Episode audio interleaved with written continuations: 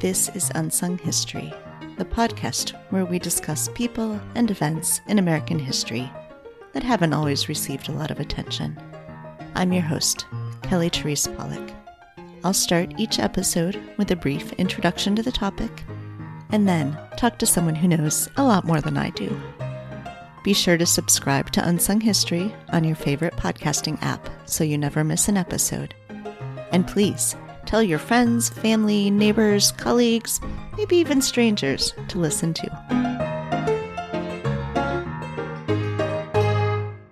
Today's story is about the original push for the Equal Rights Amendment, or ERA. In August 1920, the 19th Amendment secured the requisite 36 ratifications and was adopted into the United States Constitution. The 19th Amendment read The right of citizens of the United States to vote shall not be denied or abridged by the United States or by any state on account of sex. Congress shall have the power to enforce this article by appropriate legislation. The 19th Amendment did not immediately enfranchise all women, as many women of color still faced significant barriers to practicing that right to vote until the Voting Rights Act of 1965.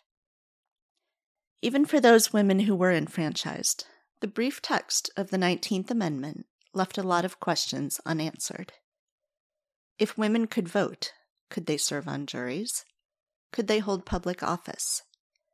What about the array of state laws that still privileged husbands and fathers over wives and daughters in regard to property and earning rights?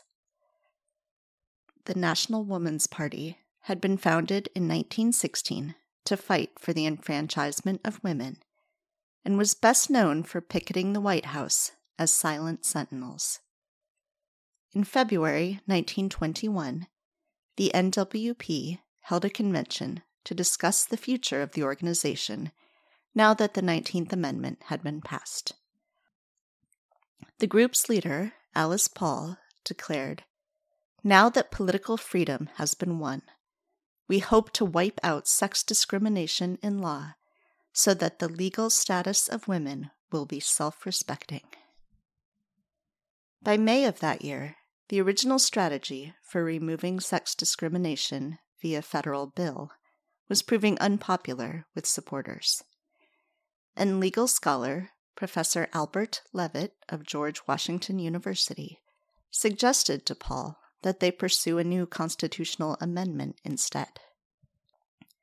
Drafting the amendment to everyone's satisfaction proved difficult, but by the celebration for the 75th anniversary of the first Women's Rights Convention in Seneca Falls, Paul announced the final form of what she called the Lucretia Mott Amendment, also referred to as the Equal Rights Amendment, which read Men and women shall have equal rights throughout the United States and every place subject to its jurisdiction.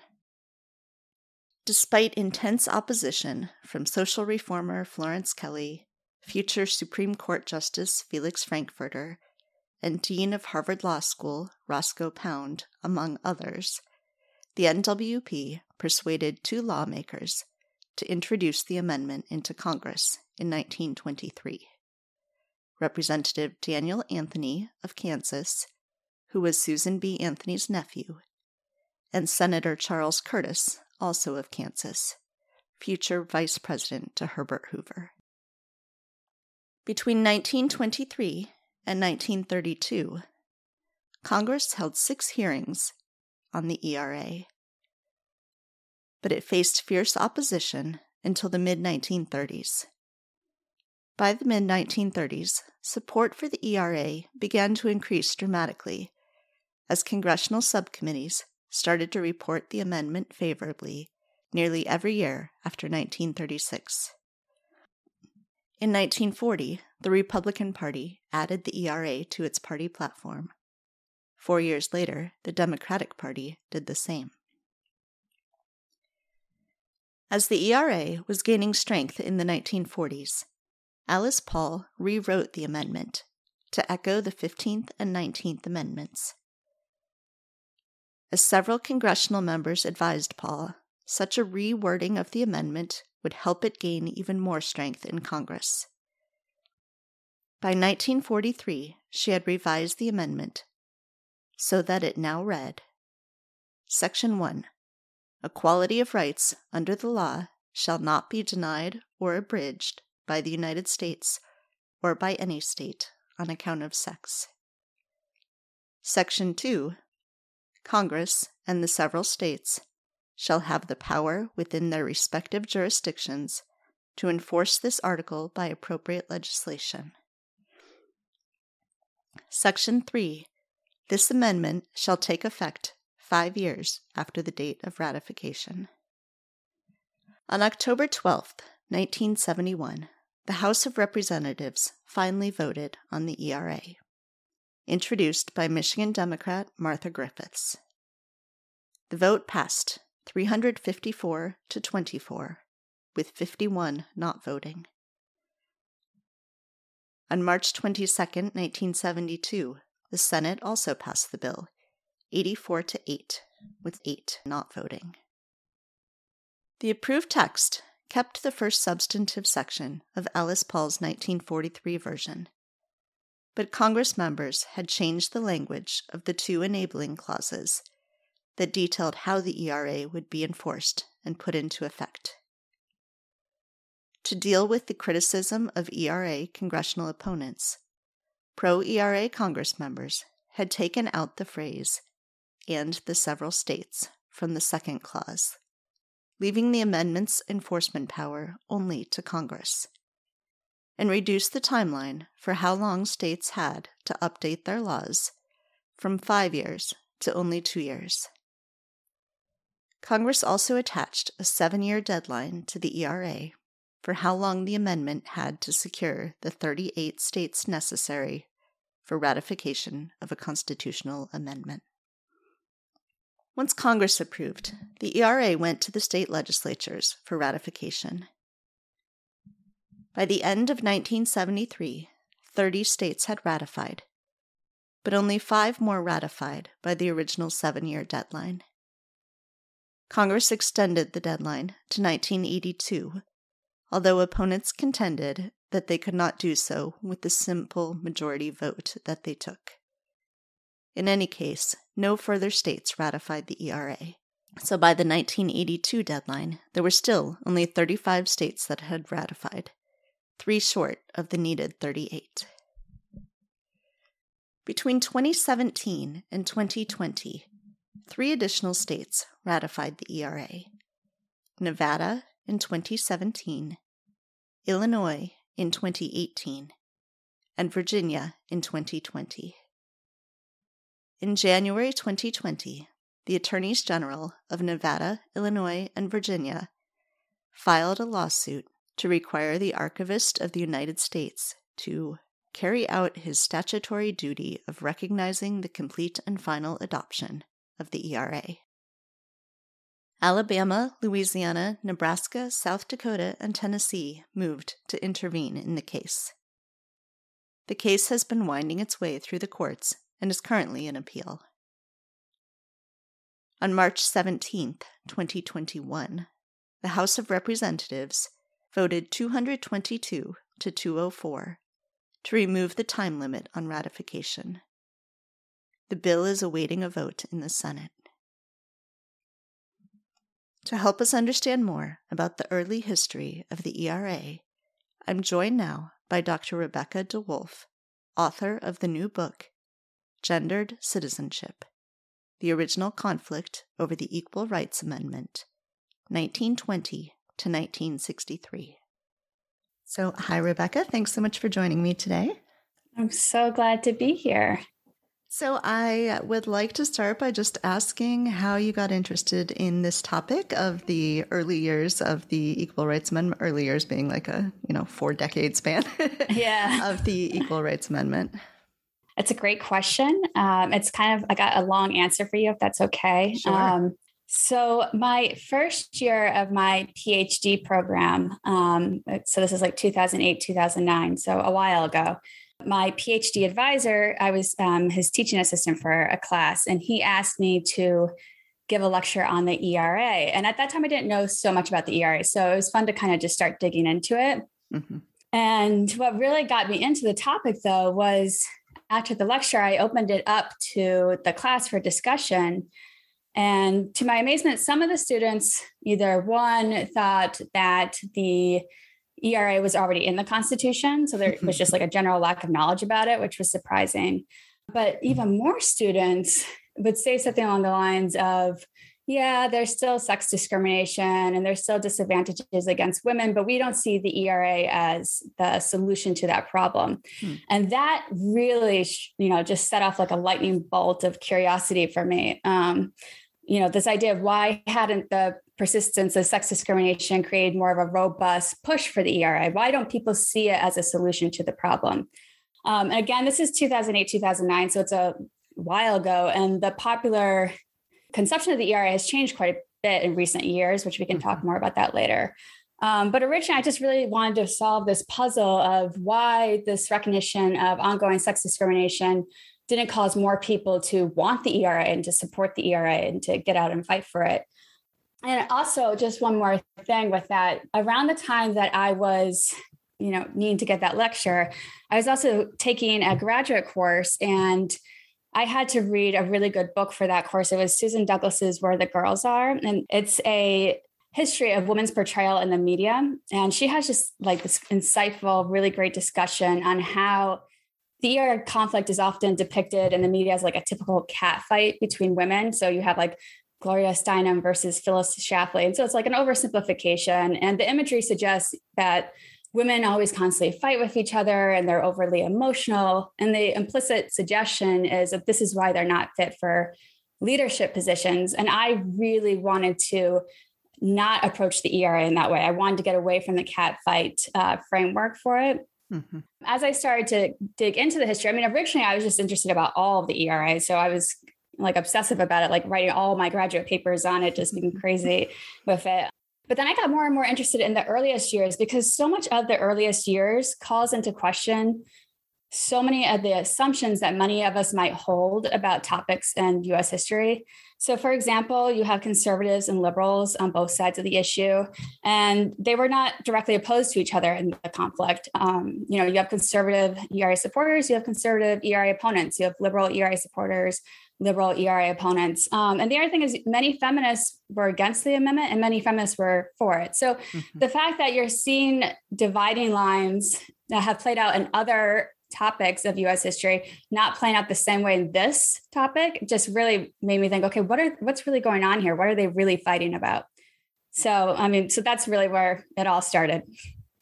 Yeah, I, I was fascinated. I have talked a lot on my political podcast about the more recent ERA. So, you know, mm-hmm. the, just the past few years of the uh, the you know sort of struggle to to finally get it into the Constitution. But I didn't know most of this early history. So when you were looking at this, this is, you know, like I said, it's it's it's a long, it's like four decades of of history here. Yeah. What are the kinds of sources that you were looking at? What, you know, where where are you getting this information? And of course, some of it is just, you know, sort of very public, but but what are the the ways that you can tease out this early history?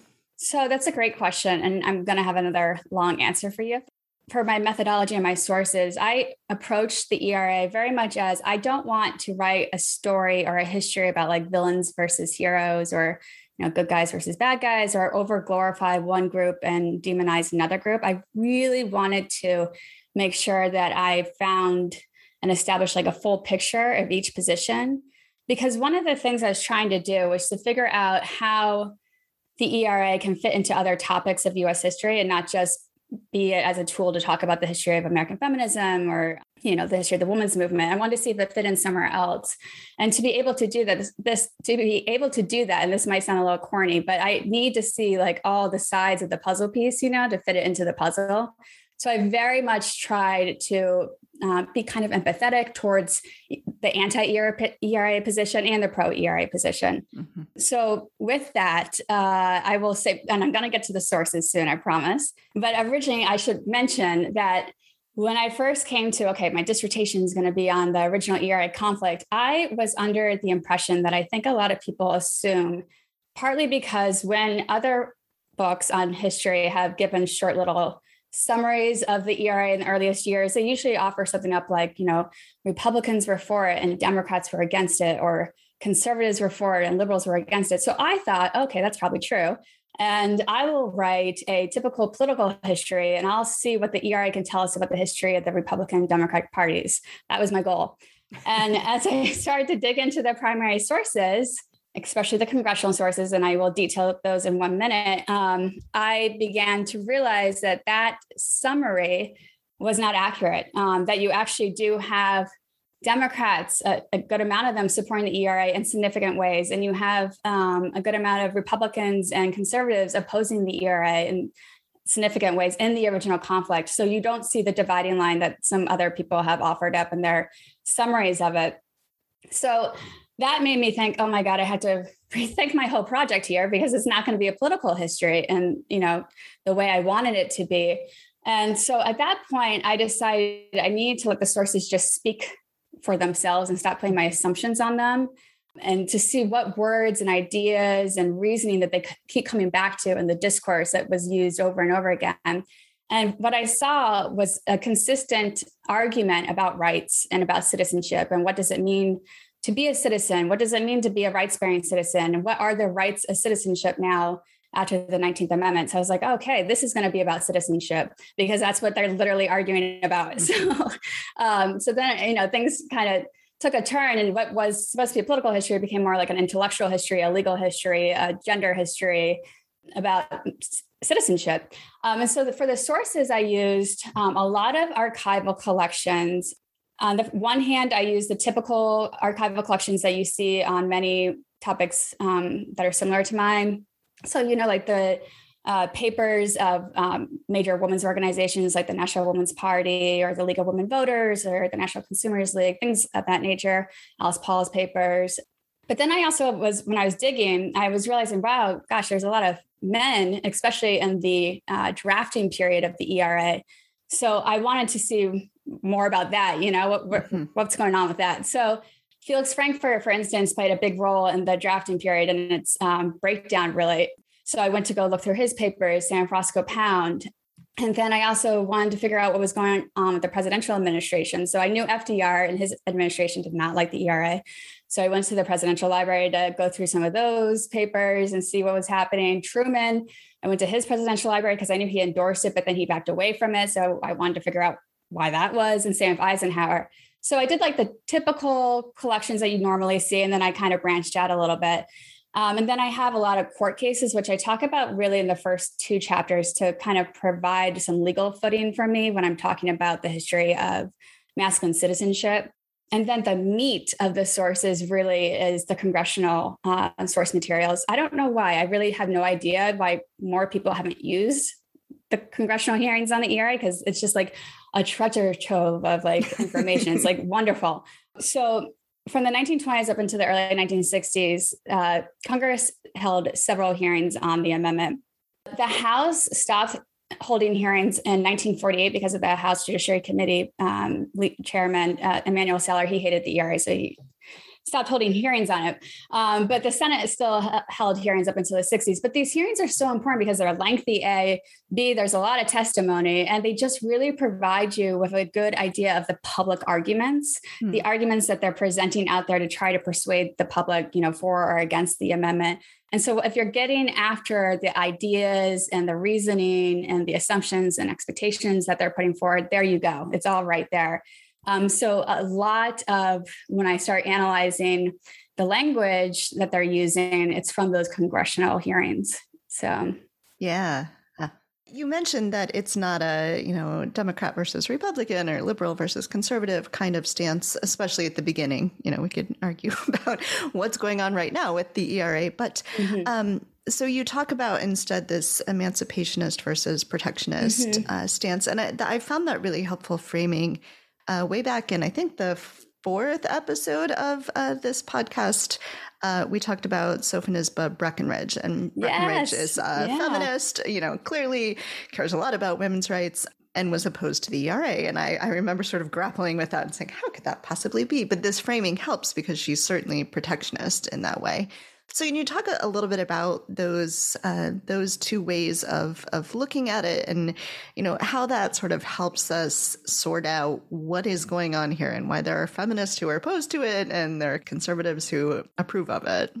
Okay, so um, the meat of your book. I know, yeah. So maybe what I'll do first is just give a little like here's the main argument and some background on that, and then I'll lead into um, the emancipationism and protectionism and how feminism shaped some of the some of the aspects of those positions. So the main argument in my book is that the original conflict created gendered citizenship in the United States. Um, so even though the 19th Amendment uh, disrupted the traditional understanding of American citizenship that had given men authority over women in law and in custom, disparities between men and women's positions persisted because ERA opponents in the original conflict modernize the justification for sex specific legal treatment. So that's a lot, I know. So I'm just going to break it down. So again, the original ERA conflict captures the changing nature of American citizenship after the passage of the 19th Amendment because it created US's gendered citizenship. So it's important to understand that the United States legal system was founded on a profound commitment to the maleness of rights bearing citizenship. So legal and political authorities understood white women and then after the civil war black women to be citizens and that, and that they were inhabitants of the country.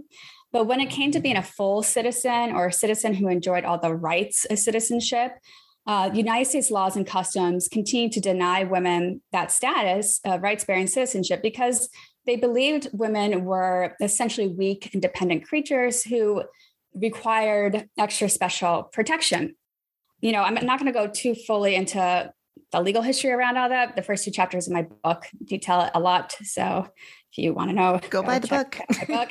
so, but just to come back to that um, point here is that it's important to understand that this category of sex was used before and after the 19th Amendment as a way to basically uh, restrict women's right to hold public office, serve on juries, let's see, limit the work that women could do, um, prevent women from working in certain occupations.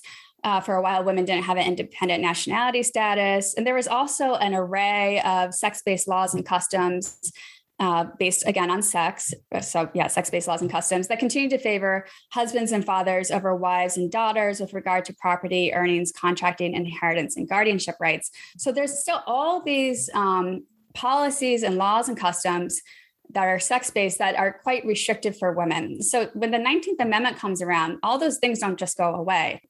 So when the 19th Amendment, you know, when lawmakers passed the 19th Amendment in 1920, uh, they removed sex. That's what the language of the 19th Amendment is removing sex as a valid reason for withholding the right to vote, which implicitly affirms women's right to vote. But because it removes sex as a valid reason for withholding the right to vote, a lot of questions popped up of, oh, well, can sex still be a valid reason for withholding these other rights? Like, what do we mm. do about that? Does voter status command other rights? Or if you're a voter, can you now serve on juries? Can you hold public office? Um, and then also, what about all those uh, marital status laws that still restrict women's autonomy in the home? And then from those questions, bigger questions came like, what are the rights of citizenship now? And so the debates about the transformative possibilities of the 19th Amendment played out in several court cases and the political discourse of the era. But for our purposes, it evolved into the original ERA conflict because two different interpretations of American citizenship um, developed, which I call emancipationism on one hand and protectionism on the other hand emancipationists were ERA supporters. They supported the ERA. Um, and they supported the ERA as a way to ensure that men and women could participate as citizens on the same uh, terms.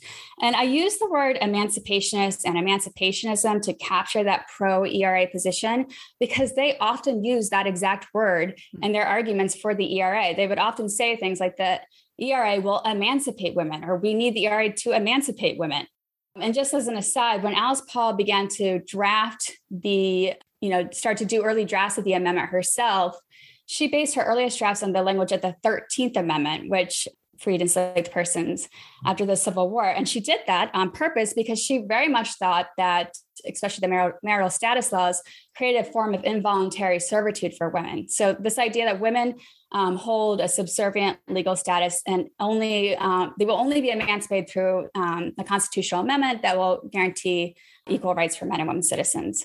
So that's really the heart of emancipationism this idea that women need to be emancipated. It's only going to come through the strength of a constitutional amendment that's going to ensure absolute sexual equality. But emancipationism and the original conflict, so from the 20s up into the early 1960s, it had conservative and liberal variations. Mm-hmm. So you have conservative emancipationists like Senator Edward Burke, who was very influential in helping the ERA, ERA out during the 1938 congressional hearing, which I talk about in chapter four. And so for conservative emancipationists, they found in the ERA arguments that aligned with their support for private enterprise and their criticisms of the government's involvement in the economy. And there's also like a little bit of legal formalism going on there where they would say things like, you know, if you have sex not being valid, a valid reason for withholding the right to vote, you can't ha- then use sex as another reason to withhold another right. We have to have things be consistent. But then you also have liberal emancipationists um, like Emma Guffey Miller, Senator Claude Pepper, who was very influential in the uh, late 1940s at the ERA. Um, and so for them, while conservative emancipationists saw it more in terms of negative rights, how, you know, thinking of rights as a way to um, protect yourself from government intrusion, liberal emancipationists saw it more in terms of positive rights that um, if we got the amendment, we would be able to ensure social benefits for men and women alike, that men and women citizens both deserve to have um, economic security and social well being promised from the government. Um, so it's just, it's interesting that they still have the same core idea of there needs to be one standard of rights for men and women citizens, but they just varied in how they would use the amendment once passed, you know? So that's emancipationism. And then on the other hand, you have protectionism, protectionists. They oppose the ERA. Protectionists were ERA opponents. Um, and they opposed it as a threat to women's natural right to special protection. Uh, they believed that there were different societal functions for men and women citizens, which required sex based rights. And, you know, it's a little bit more confusing for to explain protectionism because some people have assumptions about what that actually means. So in my book, when I'm talking about protectionists, I am not referring exclusively to advocates of special labor legislation for women. So, special labor legislation arose in the late 19th and early 20th centuries as a way to regulate women's working conditions and shield them from ex- economic exploitation. So, you know, it prevented women from working in certain occupations, didn't let them work at night, sometimes gave them minimum wage laws, things of that nature they were those laws were based on the idea that all mother or all women were mothers or potential mothers. And because of that the government had a responsibility to shield women especially from um, economic exploitation to protect their roles in the home. For protectionism though you have liberal leaning protectionists who love those labor laws are major backers of those la- labor laws. But you also have conservative protectionists who do not like labor laws. So they hated the era um, not because of those labor laws. Um, they so both conservative and liberal protectionists believed that women required special protection because in their minds all mothers are all women were mothers or potential mothers. But conservative protectionists believed that women's special protection should come from the male head of the household. Liberal protectionists believed that government reform efforts could also serve as an effective instrument of protection for women. Um, even with those differences, though, you still see them applying or um, appealing to these same core principles that you will ruin the American family or the stability of American society if you subject women to equal rights because women have needs that men don't have. Women have roles in the home that men can't do. And because of that, we had to provide women with their own set of rights. It's really fascinating. I think, too, that uh, it, it's interesting thinking about the kinds of special protections that they were asking for for women that would have helped everybody but they were able to get some of those protections like minimum wage or you know a number of hours you could work things like that uh, for women and that you know over time of course before we get to to now and the fight uh, in the era today uh, there are some of those laws that apply to everybody and so you don't need mm-hmm. special protections for women because you have special protections for everybody or not special mm-hmm. i guess you have protections for all workers yeah, yeah, exactly. I mean, to just to go with that point, like emancipationists, the liberal emancipationists would be like, we're not against labor laws. We just think that it should be based on the nature of the work and not the sex of the worker. Yeah. So, yeah. So you made a great point about like when things started, when like with the Great Depression and the New Deal, the government started to expand in its way of how it treated men workers, not just mm-hmm. women workers.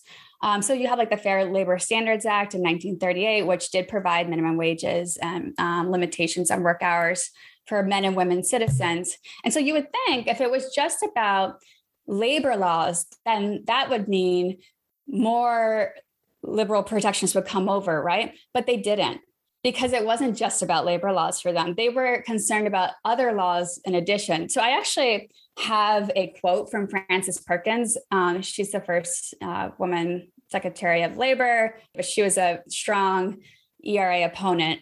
And so she actually testified at one ERA hearing in 1945. And so she said that unlike the Fair Labor Standards Act, her state level um, labor laws, uh, you know, the ones like these sex specific labor laws, were specifically, quote, designed to safeguard women by providing women with days of rest and rest periods and prohibiting dangerous work for women at night or in places deemed unwholesome to the morals and health of women. She then concluded that these state level special labor laws were, quote, based on, ready, the unique biological function of women and their responsibilities as homemakers and mothers of future citizens. So to us, that might seem just like, wow, that's really conservative. But to her, it wasn't. It made perfect sense, you know? So, especially because she's applying to the government as a way to uh, provide protection. But in their minds, it, the best way to help women was to empower women with protection. So their sex specific laws, not just the labor laws, they were they liked sex specific laws that also required men to provide for their families. And, and their idea they kind of reframed as women had, a married woman have a right to be provided for from their husbands. Um, in their minds, these kinds of sex specific labor laws attended to women's special needs and actually lifted women up to what they called real equality. So it's in their minds, real sexual equality or sexual equity or sexual fairness came from sex specific treatment. Yeah, and uh, we should point out, and you point this out in the book, that if for all of these discussions, sex and gender were the same, that they were not distinguishing. Uh, yeah. Yeah, yeah, absolutely. And so I, I think uh, for a modern audience, yeah, I can touch to, on that too. Yeah. That's actually really important for understanding the periodization. I don't know if that's too gimmicky of a word, but like to understand the differences between the first and second conflict, there was a profound difference in how they understood sex and gender. So um, in the original ERA conflict, the participants on both sides, so both supporters and opponents, believed that men and women were inherently different. They didn't separate the concept of gender from the concept of sex. So by sex, I'm referring to um, general anatomical differences between the spectrums of male and female persons. And by gender, I'm broadly referring to like the qualities and values that society attaches to men and women. But in the original ERA conflict, it was just they just thought of sex they thought gender was a part of sex in a way that could never be broken right? So so for both emancipationists and protectionists they believed that men and women were destined to perform different uh, roles in society. Even emancipationists thought that. Um, emancipationists believed just like protectionists that women were society's uh, natural caregivers and nurturers. The difference is Emancipationists said, well, they should be free, though, to choose how they're going to exercise their benevolent nature, whether through motherhood or some other compassionate cause. And they also said, even though men and women are inherently different, that doesn't mean that the law can't hold men and women to the same standard of rights.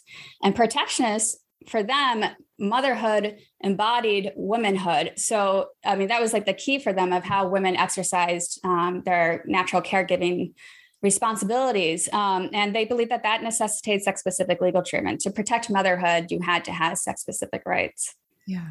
So, and that, so that's going to change though quite uh, consequentially, for the ERA conflict, um, by the late 1960s, there was an ideological development where activists and intellectuals started to separate the concept of gender from the concept of sex, such that the stereotypical behavioral traits generally assigned to men and women were seen as socially um, created concepts and not essential products of nature. And so then that freed women from what had seemed to be biologically inescapable roles in the home and in, as society's caregivers. So you start to see ERA supporters, emancipationists advocating for, you know, both men and women have duties in the home and in the workplace. Both men and women should be caregivers and providers. Um, and then that change encouraged even more liberals to come away from the protectionist position and back the ERA as a way to secure social benefits for the male or female um, parent primarily responsible for childcare. And then that change left the protectionist position in the hands of the conservative protectionists. So, and then that's how you get the rise of someone like Phyllis Schlafly and whatnot. So, yeah. So let's uh, jump ahead to the present then, because this is still an ongoing struggle. Yeah. we still don't have an equal rights amendment. There are still people, especially now in the current formulation, these are Democrats, these are feminists, who are arguing that we need the equal rights amendment. So, in, and you talk some about this in in the epilogue, but why are we still in this fight? what is going on? Why is there still not an equal rights amendment in the Constitution? Well, I would say it's because the protectionists won the original ERA conflict. um, you know, one of like the underlying arguments is so much of what we have today is because of what played out in the original ERA conflict. Protectionists were able to put forward this concept of limited constitutional equality, and limited equality is the best way to go for men and women citizens. And so, because protectionists were able to push that forward and kind of stamp out the ERA at the end of the original conflict, you know, I very much believe that there's still this um, prevailing notion that actually, no, it really is better if we just treat people completely different based on whatever their reproductive anatomy is. Um, and that, I mean, that's leads to you know the perpetuation of the sexual division of labor you know funneling women more as oh they should be the caregivers and men should be the providers even today with the recent uh, state ratifications, you still see protectionist arguments coming back around against the ERA. I had like a great quote from one uh, current day uh, ERA opponent who wrote like an op-ed in 2019. I, I write about it in my book and the epilogue, and she's arguing against the ERA is right before Virginia ratified it, and she said in her op-ed something along the lines of like, if the ERA is passed, every hard fought protection that we have strived for to get women will be lost. So again, it's this idea. It's not that ERA opponents' protections are against women having rights. They're not. They actually think women should have rights, but they think it should just be specific to women. They don't think men and women should have the same rights. so they think that there's responsibilities and roles that women have in society that men cannot do. And because of that, women have certain rights that have to be protected. So if you had equal rights, then you would, in their minds, be taking away indispensable rights away from women. And I think that that's a fear that is prevalent for many people. So my original, you know, research question to myself when I first stumbled on the ERA giving that lecture was why hasn't the recognition of the persistent persistence of sex discrimination encouraged more of a push for the ERA? And I, I think my answer is because protectionists create this belief of sex specific rights being more legitimate and more um, fair and actually having more justice if you have sex specific rights. And I think a lot of people still think that way. Yeah, it's fascinating. And of course, we have so many fewer. I mean, obviously, there are still things that the the ERA would solve, but some of these mm-hmm. things, like women can now fight in combat positions, and you know, a lot of the things that um, that were used by people like Phyllis Schlafly, you know, are are no longer a, a, thing that we need to think about. But I think about, you know, I didn't have to register for the draft when I turned eighteen because I'm a mm-hmm. woman. you know, like there are still things out there. yeah, yeah, and you know, so two things to that, like for uh, the right to be exempted from military service was something that protectionists argued quite a bit. They had like certain rights that they would come back to that these are yeah. women's rights, being exempted from military service, being shielded from the ravages of capitalism, and being kept safe in their domestic roles, having maternity benefits only for women. And so those were arguments that were put forth in the original conflict that Phyllis Schlafly tapped back into. Mm-hmm. But I would say, though, the real core, one of the really central arguments of protectionists is the law has to be free to treat men and women differently on account of sex alone. So even though things are much better than they were when Alice Paul um, first wrote the amendment, the fact that the law is still able, you know, it's only sex is only held to the intermediate level constitutional scrutiny. I don't want to get into all that legal mumbo jumbo, but the fact that you can still, the, in some ways, the law can still treat men and women differently. That's good for protectionists. They're quite happy about that. So I would like to be protected from the ravages of capitalism while we're at it. I know, I think men should be protected woman, too. so, how can people get your book? Okay, that's a great question. So my website, I have some links up there. Uh, my website is www.rebeccadwolf.com. Pretty sure it's also on Amazon. It's available through the press, University of Nebraska Press. And yeah, it should. I think you can order really anywhere that books are sold. So that's what I've been told. Excellent. Well, Rebecca, thank you so much. This was a really fun, uh, fun read for me. Fun understanding of something that I only knew the more recent history of. Uh, so, awesome. thank you, and thanks for for joining me. Great, thank you for having me. Thanks for listening to Unsung History. You can find the sources used for this episode at unsunghistorypodcast.com. To the best of our knowledge, all audio and images used by Unsung History are in the public domain or are used with permission. You can find us on Twitter or Instagram at unsung underscore underscore history or on Facebook at Unsung History Podcast. To contact us with questions or episode suggestions, please email kelly at unsunghistorypodcast.com. If you enjoyed this podcast, please rate and review and tell your friends. MSW